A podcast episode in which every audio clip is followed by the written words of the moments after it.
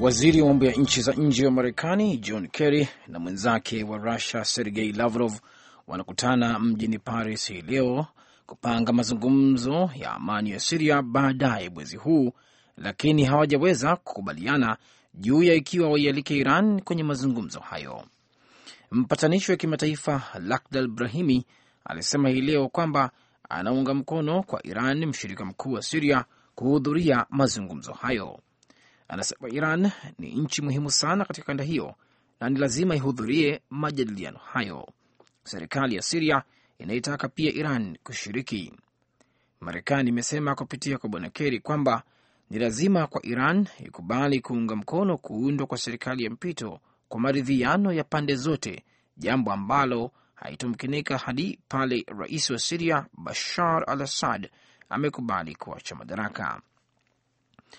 Rais wa, wa Israel Bwana Shimon Peres amesema waziri mkuu wa zamani Bwana Ariel Sharon hakupumzika hata mara moja katika kutumikia watu wa nchi yake, wakati Israel ikitoa heshima kwa hayati kiongozi huyo aliyefariki Jumamosi akiwa na umri wa miaka 85.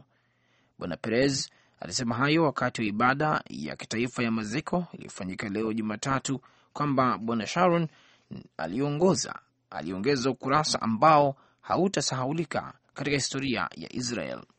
Waziri mkuu wa sasa Bwana Benjamin Netanyahu amesema hakuwa akikubaliana kila wakati na Bwana Sharon, lakini alimulika juhudi na dhamira za mtangulizi wake katika kulinda usalama wa Israel.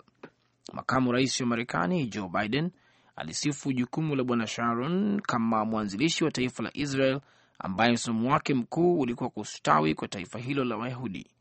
Biden pia alieleza kwamba hatua za waziri mkuu zilimpatia sifa za kuwa mtu mwenye utata na hata kuchukiwa.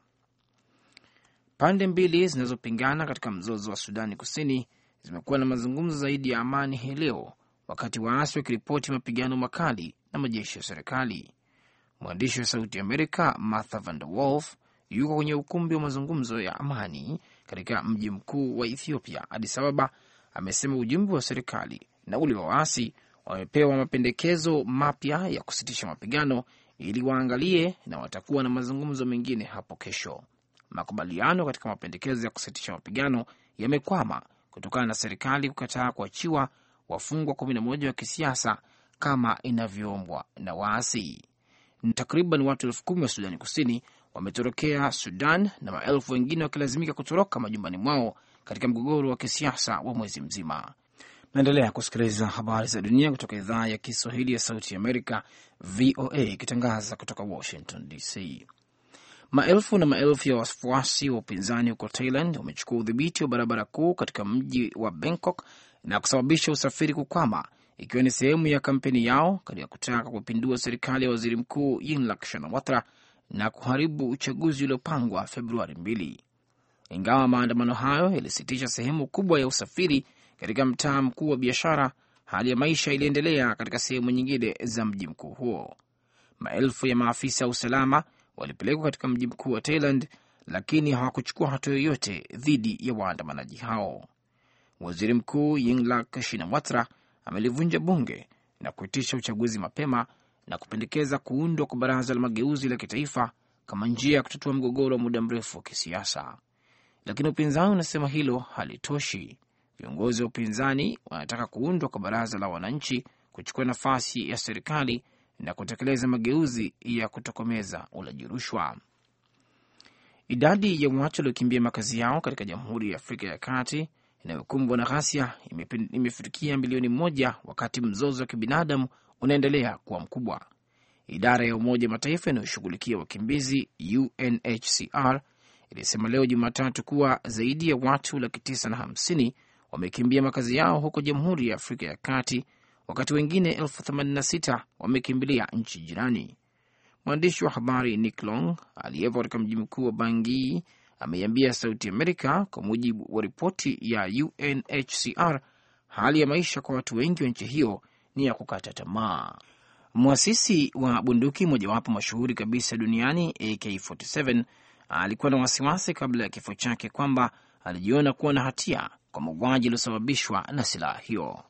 Mikhail Kalashnikov, mgunduzi wa bunduki maarufu ya AK47, aliandika waraka kwa mkuu wa kanisa la Orthodox la Russia, Patriarch Kirill, miezi sita kabla ya kifo chake kueleza wasiwasi wake. Kalashnikov alifariki mwezi Desemba akiwa na umri wa miaka 94. Barua hiyo ilichapishwa kwa mara nyingine na gazeti la Russia la Investia hii leo. Kalashnikov aliandika katika waraka wake kwamba maumivu yangu ya kiroho hayavumiliki, naendelea kuwa na swali lisilojibika. Kama bunduki yangu ilichukua maisha ya watu, je, naweza kuwa na hatia kwa vifo hivyo, hata kama walikuwa maadui?